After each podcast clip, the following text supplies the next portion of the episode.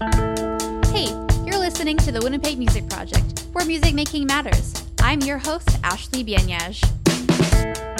Each episode features interviews with local music makers in hopes to connect the vibrant Winnipeg music scene with listeners like you. Through stories of songwriting, album releases, and touring, listen to the unique journeys of local artists who love what they do.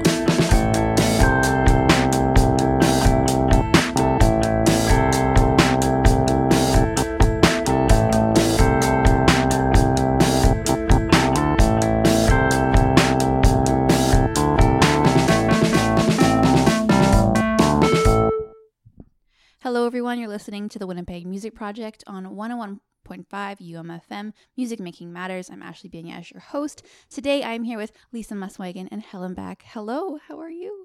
Good day, good evening. How's everybody doing? I'm doing super fine right now. Awesome. Hello, hello. How y'all doing? Good. Thank you so much for coming down and chatting with me. I've been wanting to do this for a while. Um, I love uh, what you both do for the community, and um, I'm uh, I see you walk through Manitoba music sometimes and just like starstruck. So I'm so Aww. happy that you get to to um, uh, be on the podcast. Thank you for having us. Yes. Um, so let's jump into it. Uh, can you give like a quick elevator pitch of, of what your music is and, and what if you, you were talking to a music professional, how would you describe your sound? Okay, so um, well, of course, my name is Lisa Muswagon. I originally come from the Pimicikamak Cree Nation, which is Cross Lake, Manitoba. And um, I also have roots in Norway House through my father.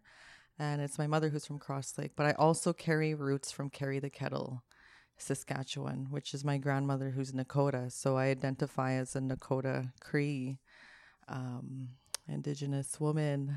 And um, yeah, so when it comes to my music, um, I was exposed to music through ceremonies at a young age. I was fortunate fortunate enough to be raised um, through ceremony with through my father, through my mother. They were both very inspirational and motivating, and um, we were just lucky to be raised that way. So um, when I first took interest in singing, I would hear my dad play music, and we grew up in the Native American church. So it was a lot of um, peyote songs, which was rapid drumming, like the dung dung dung dung dung dung dung, and then there was a lot of vocal and harmonies with the songs, and it it really interested me growing up and so I it really drew me into the sounds. My dad would play all these cassette tapes at the time. No, I'm not that old. but the music was and so he had all these cassette tapes that he would play and I was just drawn to the format and I we listened to it so much and I was learning the music that I began to recognize format and then um, and then I would start singing on the drum on the on this water drum, and my dad would drum and I would sing with the gourd, and so that would be the first time I would be singing. And um, after that, we moved into the city. We lived on the in a rural area near Melanton, Manitoba at the time, and um, so we moved to the city. And uh, when we came to the city, um, I wanted to take more interest into singing and dancing and powwow and you know stuff like that, stuff that were culturally. Um, there was like a lot of cultural enrichment in the schools at the time, so I wanted to participate in that. And um, and when we were going to school, I I really enjoyed powwow, and I rem- and I remember my grandmother, who is from Carry the Kettle, she um she would make us um, powwow outfits, and then we'd go dancing at the powwow. And so it it again there was my exposure to the drum to the music because you had to know when to start when to stop. And then so i just built on understanding format and songs and par- and like i guess participating in the song through drumming and dancing. And then so from then on i started singing locally with m- male drum groups and in some cultures, um, women singing at the drum is not accepted, but I did it anyway. And I did it here at the school, at like in the schools here in the city.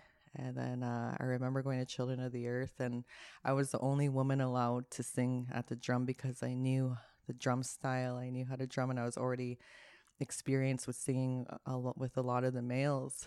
And I used to admire the harmonies of the women, the backup singers. And so because I knew already knew song and format, but I was getting a lot of criticism at the same time and I didn't understand. But my grandmother always told me, you know what? This drum, it, it it's a it's from women. It's a gift from women and you have that right to sing. So don't ever be discouraged. And so I I would listen to her and I would keep doing it. And there were many times where males would come up to me and say, Hey, you're not supposed to be, you know, singing on that drum. And and then uh I just did it anyway. Like I said, I did it anyway, but I didn't know I was like trailblazing at the time or regardless of the criticism. And it did a lot to my self esteem. So coming to my teenage years, my my father gave me a hand drum for Christmas and it was all that I got for Christmas. And so when I got that drum, and my sister got the drum, right? Because if she got a gift, then of course I would be upset or whatever. Sisters, you know. But um, we both ended up getting a hand drum for Christmas. And then we just learned from that drum. My dad would tell us stories about it. The first drums we got were really heavy, so we ended up reconstructing them and we watched him do it. So he was teaching us how to make these drums at the same time. And because I was already recognized with p- the pattern, the format of the song, and already knew how to drum, um, it just made it even better for me and my sister to work off harmonies. Like, hey, you could sing off the low part, I'll sing the high part, or vice versa.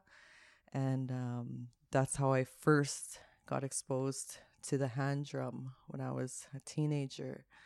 And so that would be how I started singing with the hand drum. Amazing. And so you had no formal training. Um, it was all just from the community, being surrounded by it and just picking it up as you went. I would say it came from ceremony, whether it was from the Powwow Circle or through like our, you know, native ceremonies, Sweat Lodge, Sundance, you know, our Native American church ceremonies. Um, I, I believe that's where my roots from singing came from. Right. And um, while you were picking up this passion for performing music, did any other genres ever come to mind, or was it always just like I want this, the music of my of my culture? Well, when as I got older, I was always like coming from the cultural point of view, right? So I was always asked in the community, "Can you come sing this song? Can you come sing that?" Because I was a Nakota Cree woman, and I was already doing land acknowledgement back then. When I think about it, because like um I would be asked to sing at a conference or some kind of whatever and then I would be singing Ojibwe honor songs. So here I was, this Nakota Cree woman singing these Ojibwe songs, and they would say, "Why are you singing in Ojibwe?" And I would say, "Well, because Winnipeg, you know, is." But I wasn't like, "Oh, it's Treaty One," right? I was like, I was like, because that's where the Ojibwe's, you know, this is their land, their area, and we're from the north, so I have to honor that, honor the people right and so i would get that criticism from the from my cree relatives like what are you doing singing ojibwe songs you're saying you're singing it wrong and then so my mom would say you should change those ojibwe songs to cree songs so my pronunciation with language got more exposed but i never spoke my language but i was always around it right? So I can understand words. And these are one of the things that I want to work on in my next project is having more language in my music because like the my current album is it's a form of storytelling and I'll I'll get into more of that as we go along as I tell more of my story. But I want it to be like more feeling, more depth. And when you listen to the music, yeah, it's it's like this is how I explain it to kids or to people that when I'm doing drum workshops or singing workshops, I tell them that when you were in your mother's stomach or you know when your mom was pregnant with you, your mom probably hummed or sang a song like hmm, hmm, hmm or rockabye baby or whatever, right? We'll use rockabye baby for example. So, for example, your mom's humming "Rockabye Baby" on the treetop, but when you're in your mom's stomach, your heartbeat's going so dung dung dung dung dung dung dung dung. Rockabye Baby on the treetop. And then you kind of like add in the way, hey, ya, way, hey, ya, oh, way, hey, ya. Or for example, right? So then you use the yo, the, and because of the pattern and the recognition that I've heard in Powwow songs, you know, the Cree singers would be like, yeah, mm-hmm. da, right? Like really high pitched, but they were said a lot of ya, da, way, hey, ya, ho, right? And Native American church, there was always like, hey, nay, you know, are certain types of dialect in these songs that I've heard. And so when I made Buffalo and Rabbits, I wanted to use those dialects to explain the story that I was trying to tell. Because, um, like I said, my roots also come from Norway House. My late grandfather name was Murdo Scribe. And um, on my mom's side, my grandparents were long gone before they died from alcoholism. They were in the residential school. So I never ever had the opportunity to meet my grandparents on my mother's side. So I always had my grandmother on my dad's side teaching me these things, passing down these teachings. And my late grandfather, I always heard stories about him because he's the late Murdo Scribe, and they name a building after him in the North End, the Murdo Scribe Center. So my grandfather told stories about northern Manitoba, stories and legends, and there's a children's book actually called Murdo's Story and so it's actually available in your elementary school. So go ahead and check your library Nice and plug. take it out. and and so he um I wanted to follow that legacy of storytelling. And so that's when I chose the the to to call my album uh, um Buffalo and Rabbits. I wanted it to be like abstractive and you know just kind of abstractive about this story and the story is about um, Wapus, and Wapus in my language means rabbit. And so, this one time, a couple years back, I took my husband to my home community. One summer, we said, Hey, we're going to go live there. And so, we packed up all our stuff and we went to go live in my community. And when we lived there, there was so many things going on at the time. This is before I would start going to university. And um, when I went over there, they they uh we were we were uh, during one of the activities was a round dance and so i remember everyone we're gonna have a round dance this time at this place and so we went over there and we're like hey we're ready to round dance. And i knew uh, being a woman that i would get some criticism but i wanted to participate anyway as a backup singer or you know dancing or whatever. But when we got there nobody knew the protocol of how to do the round dance and so there were certain steps that needed to be done, certain things you needed to do. And there's a lot of like, not commotion, but a lot of discussion about it. And so it never happened. And so for me, I was like just heartbroken because I'm like, hey, you know what? This is these are our roots. We should be doing this. You know, our cousins, our cousins over in Alberta and Saskatchewan, they're all round dancing. Like, what kind of Crees are we? All we do is, you know, Red River Jig. Like, that's not us. That's colonialism, you know? Mm-hmm. I'm like, I'm like, this shit. I was heartbroken about it, and I really took took it to, uh, yeah, took it to heart, and I was a little bit offended. Like, what?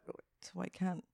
Why couldn't we do this? And so when I came home, I had lost a cousin, and at the time I was really creative, making like just songs in my head. I already had some songs that that were lined up that we should have done like 10 years ago.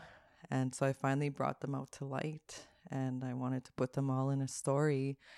And the story is about Wapus, who um, is from northern Manitoba, and she she gets a letter in the mail. I tried to modernize it by saying, okay, we're going to get mail. No email. There's no technology in there, but there's like, she gets a letter in the mail.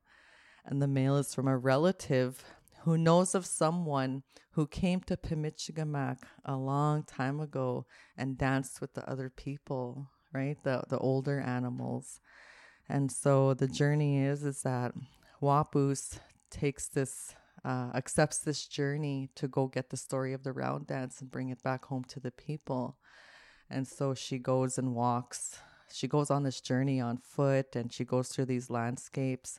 And if you look at my album Buffalo and Rabbits and look at all the titles of it, it's that story of her going there and then coming home and at the end it's going back home to Pimicikamak and so that's what I story tell. I haven't wrote the book yet. I plan to do that sometime when I maybe after I've done my studies. Mm-hmm. But um, right now I story tell it. So when people ask me to come, you know, participate in their school or teach their youth, that's when I tell the story. And so by the end of my session, I already have the whole classroom dancing. And so I'm performing at the Festival du Voyageur this weekend. So I'm hoping to get get those people dancing. Yeah. Amazing. So that's, that's where it's at so far. Well, there's a lot more, but that's kind of how my exposure came the music. And if I wanted to tell somebody what my music is who doesn't really understand what this is, it's like it's like I said in the um, the lullaby song. You're just taking the way, hey, and making these melodies, and even the song "Buffalo and Rabbits." Um, that it's so interesting how that came. Um, we, me and my sister, actually um, re kept reformatting an old an older tune. Right, we were given a tune. It's kind of like a game. Here's this tune, you know, make it your song, and so we did and that's where I share Buffalo and Rabbits.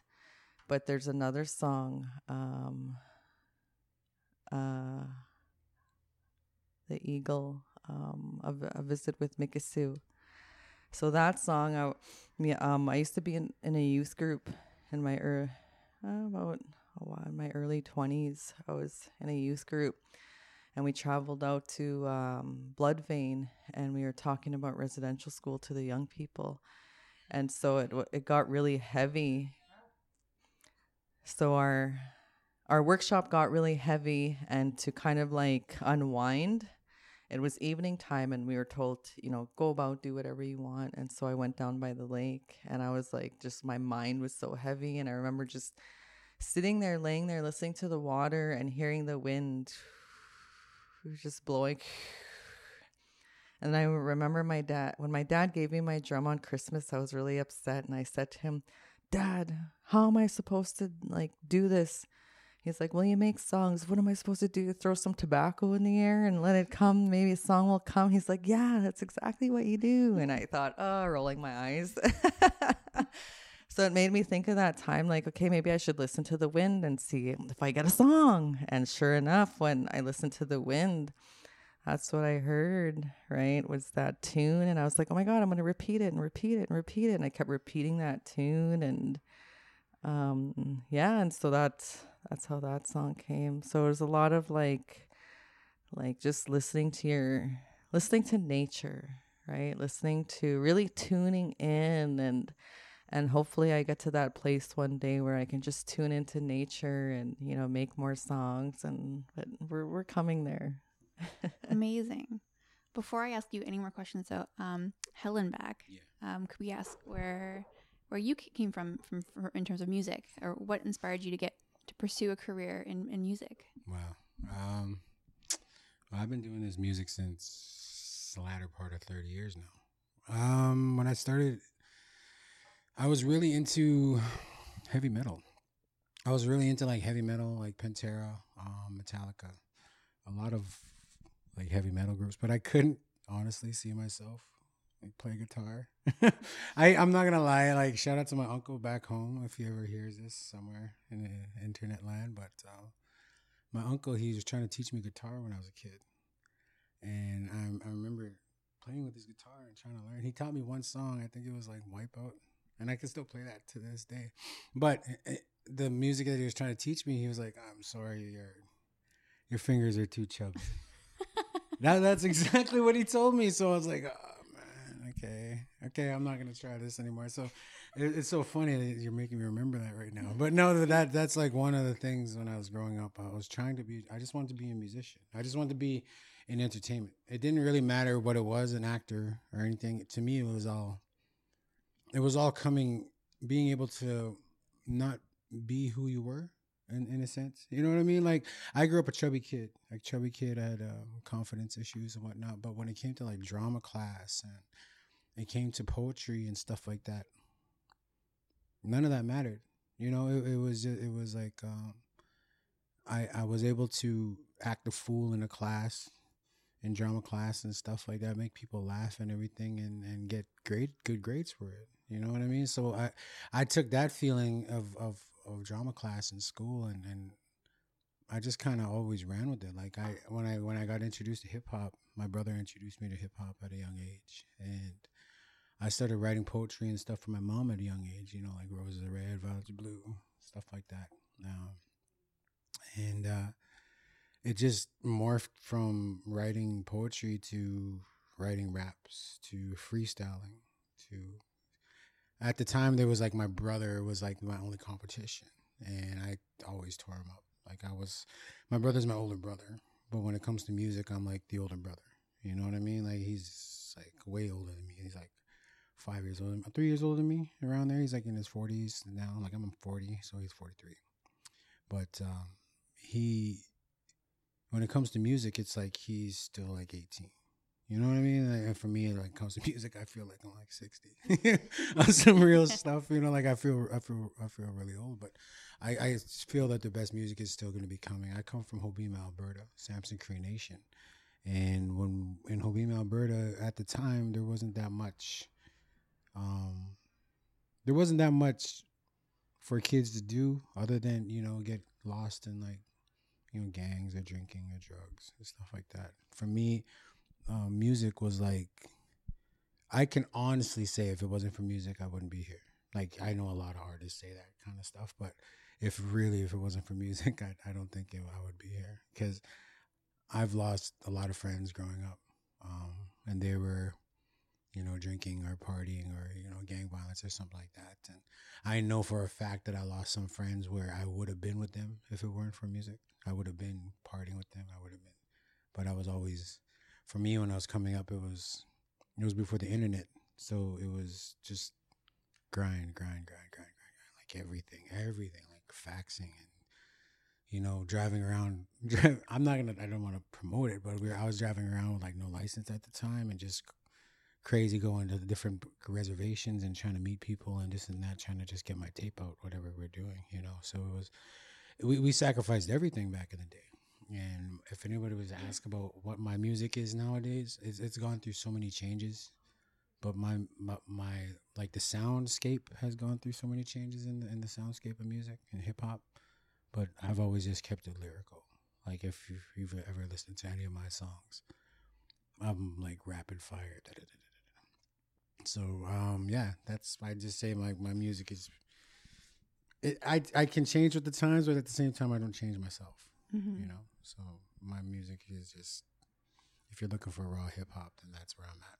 Right. Yeah. So for, forgive me, I'm very young in terms of understanding how like things music was made um, mm. before the internet. So, um, how would you make your mixtapes and, and when you before like before software was oh, easy man. to make when beats? Fir- when I first okay, I gotta tell you when I first started when I first started making music. mind you, I'm 40 years old. I've been rapping for 30 years. Um, when I when I started hip hop, there was no studios that would even take a chance on native rappers. And I'm talking like just rap in general. It was so new to the like this is like mid 80s, you know, 90s, late late late 80s is when I started getting into hip hop and the early 90s when I started really excelling. But at the time, there was like it was new. It was like so new. There was only like five. I know I knew five native MCs, and I rapped with three of them. I always joke around by saying that, but that's the truth because like, you know, the internet was just dropping, so uh, that's the only way I got to know other MCs outside of my res. Besides going to these reses myself, and then going back the next year with another tour and seeing more MCs built. Because when we went out, we built the market. I'm not trying to toot my own horn here, but we we built the market. There was no market for native rap before War Party, before what we did. There was no market. There was, I think, native hip hiphop.net was about to start, but that was still like years before, years after Native, like we started what we did. So, like, man, we, I remember, I remember when, when it came to beats, I remember listening to beats on tape cassette. And my, my homie Jason Anderson, who I first started rapping with, he had a four track mixer.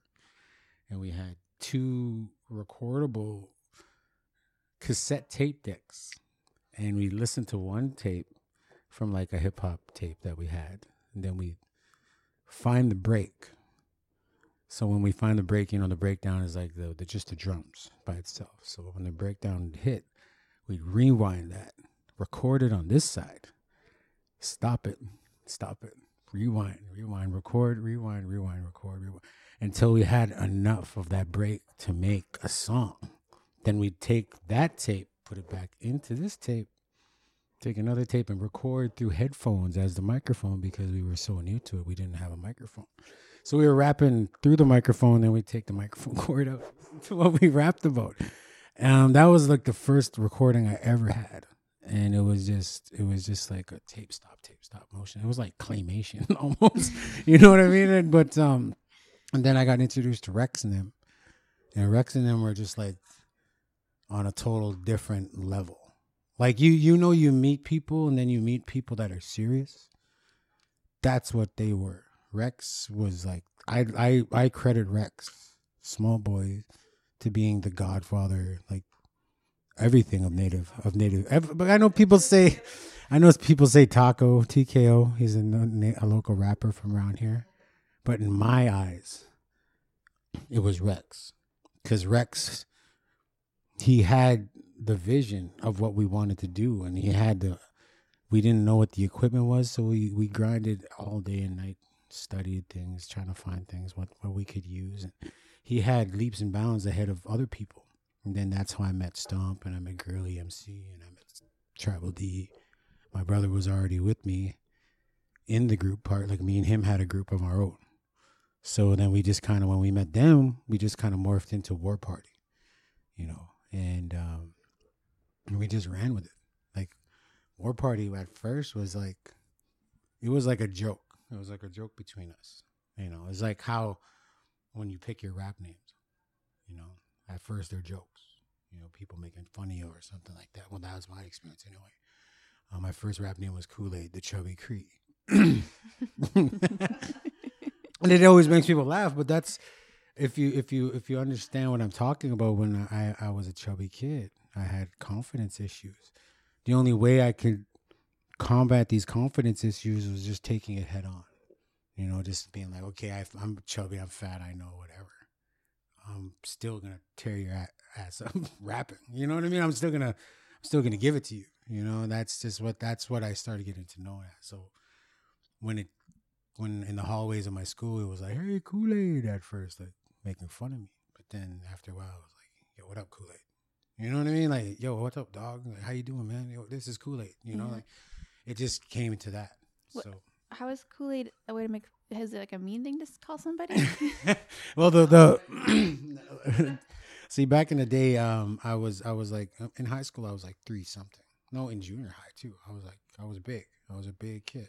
I was way bigger than I am now, and uh, I remember my mom bought me this uh, Ralph Lauren. It was a button up Ralph Lauren blue shirt. That was that time when the red shirt. That's when everybody was wearing like Ralph Lauren. Everybody, I thought cool. You know, like I can be a part of the kids. Like I got Ralph Lauren. You know, I thought I was cool at that time. I walked into the class and it was a bright red shirt. You know, big kid. Hey, Kool Aid. Mm. And then everybody, oh, and laughing and stuff. I'm like, oh, this mother F. And then after a while, it just turned into, what's up, Kool Aid? Because I just, I, I accepted it. I right. didn't let it get me down. I didn't let it bother me because I already knew I was a chubby kid. But I, when it comes to rapping, like, like you can touch me. Mm-hmm. Even to this day, like I, I talk to kids and stuff. I'm, I'm gonna be an old man rapping and still testing these younger rappers. You know, I'm going to be the coolest grandpa rapper ever. I swear to God, it's going to be awesome. Awesome. Um, and when was the first time uh, when you you kind of realized like, wow, I can actually make a career of this? Like, I'm I can like I actually have the chance to make a statement in the, in the industry? When when I started touring, when I started touring at 13.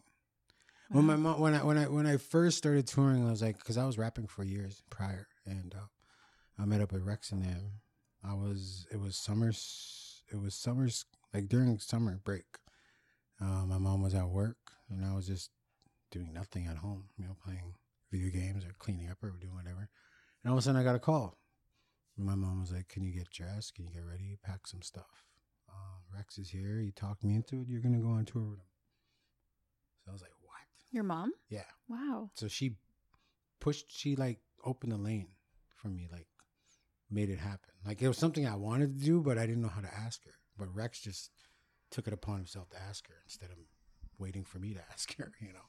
So when he asked her, it just turned into you know my first show officially was in Minneapolis, like on the state side. And people thought I was from New York, all sorts of this and that. And I'm like, no, I'm from Mobile, Alberta. Hmm. Where? Where are you from? and as much as I rap, like even to this day, people think, "Wow, you're you're dope. You're from Winnipeg, right?" I'm like, "No, I'm not. I'm not from Winnipeg. I am a Winnipegger. Like I live here, but I'm not from here. I'm from Alberta. And they just can't get over it. Like, wow, you're from Alberta and this and that. Like, you sound like you're from this big city. You sound like no, I'm just from a reservation. You know. I guess it's just all about swag and confidence about yourself. Because I just, I just even to this date, like I tell my kids, you know, just don't tell anybody to say like don't take no for an answer. You know, if you want something, you got to work real hard to go get it. Me and your, your mom are proof positive of that. You know, we work we work hard every day to make sure that we feed all you kids on top of making it. And, and that's where, as we got older, it's a different. It's it's more of a different hustle. You know, Right. it doesn't become about you or your image. It becomes about your kids and your family. You know, you can see that in my music and in the progress of my music too. hmm So how did you two meet? Well, when I first met um, Hellnback, he was Kool Aid, the chubby cream. we met when text messages were 50 cents each.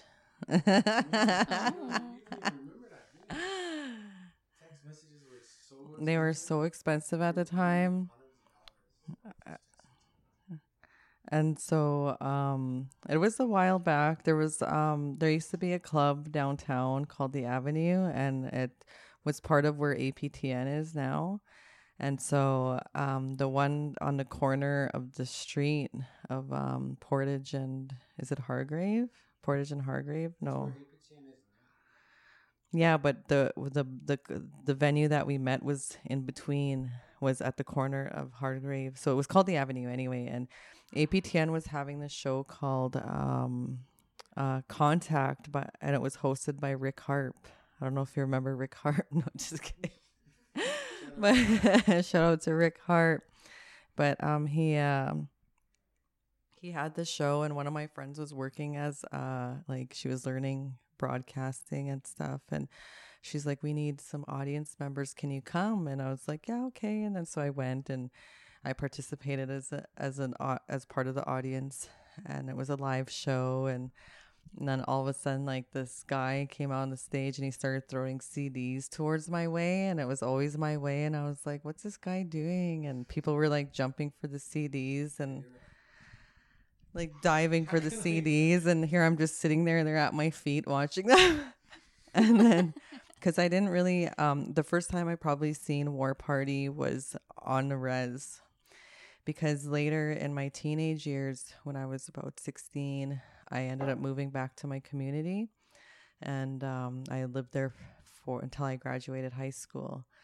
And so there I kind of lost touch with some of my my music. I wasn't because it was really Christian and my auntie would say that's devil's music and I'd you know get into it with everybody and I just decided I wasn't going to defend it anymore and so I just put it away for a while. And then I wasn't singing and so I remember I was like really into like old school hip hop right? Like I remember hearing the Beatnuts and um, of course Snoop Dogg and Dr. Dre and I like I never really like listened to the contents of the music at the time and when you listen to it now it's like so degrading, right? And my kids are like that's so old, ew, shut it off. And so, but for me, it was like, what? Uh, This was like the music. These are the jams, right? like, wave your hands in the, you know, like, and, uh, and then and then I thought, hey, wait a minute. Yeah, that was pretty degrading. But at the time and through all that mix, that's when I seen like, like, um, War Party on Much Music and on my res. And I remember thinking, like, wow, it's so cool. These native hip hop artists. But at the time, I didn't think like that. Oh, one day this man's gonna be my husband. Okay, I'm gonna have kids with him. and then, and then, I followed her, but I didn't. I didn't mean to follow her to the bathroom and wait outside the bathroom until she came home. then I came out of the washroom, and there he was. but we we were talking for like a year. We got to know each other, and then um, and then one day he's just like, "Hey, I'm not Kool Aid anymore," and I'm like, "What?" Yeah, and he's like, "I have a new rap name. It's Hellnback," and to me that was weird, right? I was like, "Hellnback, okay," and I'd be like, "Yeah, I got yeah my." Boyfriend his name is Hellnback you know so it's kind of hard to explain to people at the time who didn't really understand the music sure they're like yeah okay lisa your boyfriend Hellnback I'm sure your grandmother appreciated that. well, it took her a while to like she never really said anything about my relationship as much as my parents did. Right? Because they all thought like, oh, you grew up in ceremony, you should meet a ceremonial man and, you know, like one blah blah blah. Like they had their expectations, but when I met Carmen, um, we just got to know each other, and then I asked him, "Hey, you know, you come visit," and he visited a couple times, and then finally one day he's like, "You know, I broke up with this group, blah blah blah. I'm just gonna be staying over here," and I'm like, "Why don't you just come stay here, try it out? We'll see how it goes." You know, and then so he came, and then that's when he started things with Res Official. Yeah, and so um, we went to this venue one night, and then there he met another producer who was working on a film at the time and then that's when the whole ball started rolling but of course there were some you know breakups here and there as many relationships go in the beginning and then just eventually he kept asking me marry me marry me marry me and then finally in like 2014 i said i would fine. Yeah. well, a lot of things happened. A lot, a lot of things um, changed in that in that time period because I just finished like um, basically becoming sober. Um, I stopped doing a lot of drugs. I just basically got my back into my life again. You know what I'm That's- saying? Yeah, because that's why we broke up a lot because of the like the mentality of hip hop at the time. It was like, oh, the big white tee, the chains, you know, like that was the trend in the music at the time. Fast life, alcohol, drinking, drugs. yeah, like that, um you know. people like um there was a lot of people uh G Unit, you know, all that stuff, right? It was just like everybody wanted to be. everybody wanted to be yeah, the And club at the rapper. Time, we were we were the hot rappers.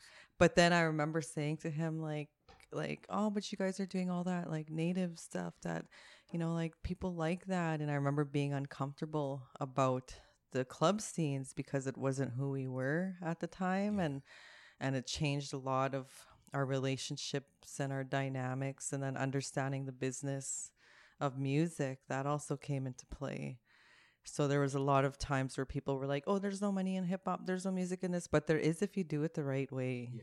You know, it's just all about being young, understanding, and then so growing into our development as artists. Like um, when we started to do music together, it wasn't like, "Oh, let's write music." One day he just asked me, like, we were in Arizona, and I was like laughing with my friends, visiting, blah blah blah, and we're at the studio, and he was working on music, and he's like, "Lisa, get in the booth." I'm like, "For what?" And he's like, "Just think of something for this." And I was like, okay. And then so that's when we did This Life, um, which is on the 1491 album. And so what I ended up doing was the backup, was the backup vocals on the song. And and uh, to me, that experience was really awesome. And I had it in Arizona, and I was totally out of my element. But it was part of something that I always said, and it was like, if you want to do something, you have to have guts. You got to get uncomfortable to succeed. So at that moment, I was super out of my comfort level, and I thought this is awesome. And then so we came back to Winnipeg, and he started expressing, you know, I'd like you to try more stuff. And I was like, you know, I wouldn't mind. And so we started talking about it. And so how we share our music is he'll like, if he likes something and he thinks that there's an opportunity for me to be on it, then he'll listen to it and I'll just I'll feel it out. I, I'm I like to feel out the song to know where I want to get my melody from right? And so that's kind of how we mesh our music together, but he still continues to do his bars in it and somewhere in the mix I'll come in. So um, the song that we did was uh, My Native People and he it was just him doing his vocals and I was like I really wanted to make it sound sound as strong as what he's saying, right? So if you listen to the lyrics of the song, I'm like my voice has to be powerful, right? And so it, it was just combining that feeling and his lyrics and, you know, just feeling out the song. It went a long way, I gotta say. It was a good song. It's it's like when you don't second guess music, you know? It just it just feels right and um it gravitates people gravitates towards it. Um we won um we submitted that song for the at uh, IMA sessions exclaim and out of like hundreds and hundreds of people who submitted it they picked three and we were one of them so we i was like i knew like it's so weird to say i don't like I'm, i want to be cocky about it but i knew i knew when i was submitting it i was telling her i know the song is gonna get it. Like it's just something about that track. It's not like bass heavy. There's no real beat to it at all. It's just me and her. And, and that's like what's missing in music to me it's just like the message so right. Yeah. Would you two like to perform and maybe even like have a collaboration, like like this album together? We're thinking about for the like we have some ideas. Like I I want to release an, another album. He wants to release an album, and we're thinking of maybe releasing something small with like maybe like a small EP with some. we're still think we're still bouncing around ideas or we could just put it on each other's albums kind of like you know so we're we're bouncing around ideas and working at it. Mind you i'm a full-time student too and a mother of you know four coming five so you know in between all that i bead and sew and and, and, and also um i just survived kidney failure uh, last year. Was uh i just i took um like july until the end of the month, the end of the year off, basically, like I had to. Um, and it made me reevaluate a lot of things in my life. And and when when you're at that point to where I was at, basically, like I was really sick and almost dying and whatnot, it, it made me understand what was important and what I wanted to do with mu- musically. And musically, I just want to build more with my wife. I think uh, what we can do together is something that can carry those struggling with like family issues and stuff like that things that me and her can get together and our ideas can help ease their tension and help them through their days you know? Because if we can do it i mean anybody can do it you know? So yeah. What steps do you think we need to take in order to improve the local scene here to allow for more opportunities to encourage more people to uh, ex- express their creativity and, and, and find that, that side of them to express themselves? What do you think we need to do or what steps need to be taken? Well, I'll just share my experience for a moment. I'm not like trying to, you know, jab out anyone here or anything, but like, honestly, I felt like I wasn't taking serious as an indigenous artist until I was, till I did a collab with my husband you know and then when we say indigenous music well what is that i thought i was singing indigenous music but then I get lumped with an indigenous hip hop artist, an indigenous rock band, an indigenous, you know what I mean? And I get lumped into this one category. And so it kind of like, you know, as from my standpoint, anyways, I think in indigenous music, we need to, I guess, recognize and take appreciate all the genres that are in it you know, and not like be like, oh, we're like, I get it. We're all artists. We're all indigenous artists, but we all have our own genres and we all specialize in certain areas. What makes this um, rock star better than like say a good hand hand drum singer that's number one out there, for example. You know, like what makes uh, there, there's a lot, I guess, but I think the steps that we need to take is, I guess, recognizing the message that these artists are trying to send. Like right now, there's the trends of the of the MMIW, and you know, there's suicide epidemics going on right now. You know, and these are important messages that need to be um, heard. I honestly think it. man, I've watched this music scene change so many times. I've watched it come together. I've watched it fall apart. I've watched it go against, fight against each other. I've, I've watched, I like being in the industry for so long. I've seen it, and, and the one thing that I think that the, the the scene needs here is just more support from the scene. Like, I understand everybody wants to become famous. I understand everybody wants to be the next big thing and whatnot. But if you look at every other city, the next big thing has a lot of support from even their peers, even their their homies. Here in Winnipeg and in Canada in general, it's like if you help somebody out they look at it as like a double-edged sword. Like why are you helping? What's your ulterior motive to help? You know it's not just like trying to help the scene. It's always somebody thinking that you're going to snake bite them back or something like that you know? Like the scene needs just more support. It needs it needs the rock groups to come together with the hip-hop groups. It needs to it needs to make you them understand that winnipeg is a music scene in itself uh, inside of canada.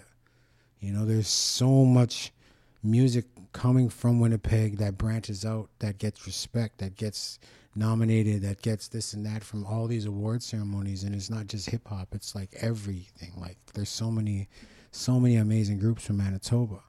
But when you come to Manitoba, and when you come to these shows here, there's not like much support for them. But they get the more support outside of the city. Like I can get a, so much support outside of the city. It's crazy. Like I've I when you go to Edmonton, I go to Vancouver, I go to Toronto or whatnot. You know, we sell out and we get really crazy crowds. But when it's in Winnipeg, it's like, you know, right. like they're okay. Well, what are they gonna rap about? You know what I mean? It, it, like I, it's like they gotta fall back in love with themselves again, because right now Winnipeg is fighting for for a spot when we should all be banding together to make that spot known. Yeah. You understand what I'm talking Absolutely. about? Like it shouldn't be like I'm better than you, you're better than me, we're better. No, man, we're all struggling out of the same boat. We're all we're all on the bo- same bottom of the same barrel right now. Mm-hmm. You know what I mean? And it's it's stupid for us to try climb to the top and drag each other down. You know, if we all stood on each other's shoulders and brought each other up, Winnipeg would be known way more better Winnipeg would probably be known as the entertainment mecca of Canada if we weren't so destructive on each other, you know. And mm-hmm. that's just reality. From these hip hop festivals, from these, you know, indigenous music, this and that, and and, and and and defining who we are as this. And like, come on, we're all musicians here. You know, you understand what I'm talking about? You know, like I, I understand indigenous music. I understand all that stuff, but at the same time, we're we're just musicians. You know, there shouldn't be a label because of my race about what we do. You know, it should just be love for the art. You know, if I love your art, and I love your music, which I know I do. I know I go out and support people's shows when they come to Winnipeg you know and i know i don't get that same support back from certain people but at the same time that's i guess it's just my passion for the music. I just love going out and supporting artists so. Mm-hmm. because i want to see everybody shine. I want to see everybody win. I want to see everybody get it from this city you know? I don't want to see anybody hurt you know? Because the more you hurt the more your family and everybody struggles and i know all about that kind of stuff and i don't want anybody to struggle that bad. So like if we were all banding together and, and, and, and, working together even like collaborating with each other even shooting ideas and this and that around each other instead of trying to hold in ideas oh i got this and blah blah blah blah oh i got this connected. You don't need to know about it. And like come on man. Like we're all in the same boat. Just grind. Right. put out a workshop. Help people out you know. Raise raise up your friends. Raise up your your homies. Raise up them. Raise them up to be equal if you're the breadwinner you know, because in, in that sense, you won't have anybody. You won't be able to say, oh, this person's leeching off me or this person's just, no, everybody's the exact same. Just treat everybody the same. I, I treat everybody the way I like to be treated with respect. I was taught that a long time ago, you know, simple.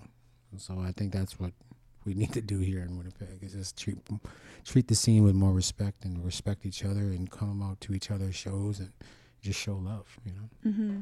I think that's really important because it's easy to get lost in focusing on just your career and, and, and, pursuing that. And it's frustrating sometimes when you're so isolated from the rest of Canada, mm-hmm. let alone the world, in terms of like traveling to get your music out there or start touring. It's it's quite the, the, the distance in comparison to being in Toronto. And you can get to the Greater Toronto area, mm-hmm. or going down to LA, and like all like everything is so close, and yeah. there's so many people there. It's like so. a suburb, connecting suburbs type thing. Exactly. So I think just understanding that we're all in the same boat, and we all are, are on the same path. We just need to build each other up. I think that's a, a, a perfect message. Um, so while we're working on that and building up our local community, uh, how do we make the rest of the world pay attention to the Winnipeg scene? Like, what do we do to that? Because I've everything is just exactly what I told you. Yeah. Honestly, banding together, like, right. When you have one arrow, you know it's one arrow. You you know you can break an arrow. But if you have like 10 12 15 arrows in the same bunch those are kind of hard to break. You right. know people are going to start noticing that. So i just think it's we need more collaborations more more more working within each other more rock groups working with drummers more drum groups working with rap groups more rap groups working with edm groups you know stuff like just branching branching off more french groups working with English groups, more Cree groups working with the Ojibwe groups. You know what I'm saying? Just like not in music. To me, in music, there's nothing is taboo. Like in music, is if if if you feel it, then you should just work on it. I agree. You know what I'm saying? Mm-hmm. So. no, I already think Winnipeg is doing an amazing job. Like like the platform is there. Winnipeg is being heard. Surprise, yes. surprisingly. Um, because when I travel to other places and I say I'm from Winnipeg and and being just an indigenous artist from Winnipeg, people make the comment, "Wow, you guys are so lucky. You guys have so much support, mm-hmm. you know, mm-hmm. from the province and whomever's out there that's, you know, Manitoba music." They're like, "You guys are so lucky that us in this province, like say Saskatchewan, we're not even up there yet, or you know these others. So I think Manitoba is is very grateful for the opportunities that Manitoba music has. You know, I know being lumped into one Indigenous music category is something we need to work on. You know, that's why we have the Indigenous Music Awards platform. But like, I mean, to get more involved into like a mainstream like maybe maybe the junos needs to do away with those categories and put us in there equally right? Because um i think i think everybody has a lot of talent to go very far. Like, look at the artists that are out there right now. Like, we got Desiree Dorion, you know, she's just coming from Nashville. You know, we had the whole Indigenous Music Summit going on in New Orleans. Like, those are very big steps going on. But, like, again, you see who sticks out over there Manitoba music, right? Indigenous music right? So I believe that, you know, the city is doing a really great job. It's just we need to work on things like more collaborations because that platform is there. And I think we need to take advantage of it for more changes to happen. Amazing. Yeah, I know. I, I 100% agree. And it's, it's refreshing to hear that other people feel that way too. So, um, we're actually out of time, um, unfortunately. Um, so you'll have to come back for part two once you get that collab album. Yeah, we will. We'll definitely yeah. be back to update. That'd be perfect. And then you'll have your little your little one. Yeah, you can bring him or her, and we can all talk, and that'd be fun. Awesome. So thank you so much for coming onto the show. Um, where can people follow you online to support you and keep track of what you're doing? Well, like we said, uh, my my husband recently um, suffered kidney failure and is now a dialysis patient, and so um, we ask that if anybody wants to support us in what we're doing and um, buy our albums, download them on iTunes. Um, um, never mind Spotify; it's only a couple cents. Like I'd, I'd rather you know download our albums you know, play our music, share it, support our videos, come to our events, um, and buy my husband's ringtone. If you're really into native slang, yeah, it's this ringtone. It goes,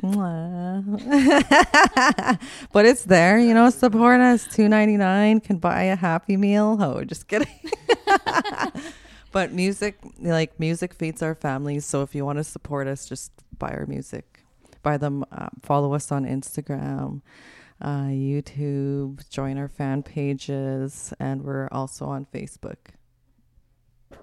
Yeah, and on Facebook it's at Lisa Muswagon, L I S A M U S W A G O N. That's basically all like the whole board with her on Instagram, Twitter, and all that stuff. For me, it's at Hellnback, H E L L N B A C K on Facebook, um, Instagram, you know, even Snapchat, stuff like that. what, what do the kids use nowadays? TikTok. Yeah. I, am not there yet. No, trust me. If you look for Hellnback on there, it's not me. Um, but you can go to Spotify. You can go anywhere. You can uh, just even just googling us, googling Hellnback or Lisa Muswagon. A lot of pages will pop up. You Amazing. know, yeah. So you know, we're very easy to find on online. Just um, support, support, support. Buy the music and support local radio all day. Perfect. Thank you so much. Thank you, everyone, for tuning in to the Winnipeg Music Project on 101.5 UMFM Music Making Matters. I'm your host, Ashley Binash. This has been Lisa Muswagon and Hellnback. Stay tuned next week for another interview with a local music maker.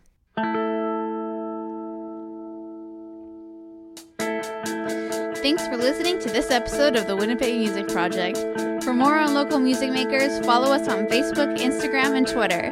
Music by Will and Art from Collector Studio, and a big thank you to UMFM for making this show possible.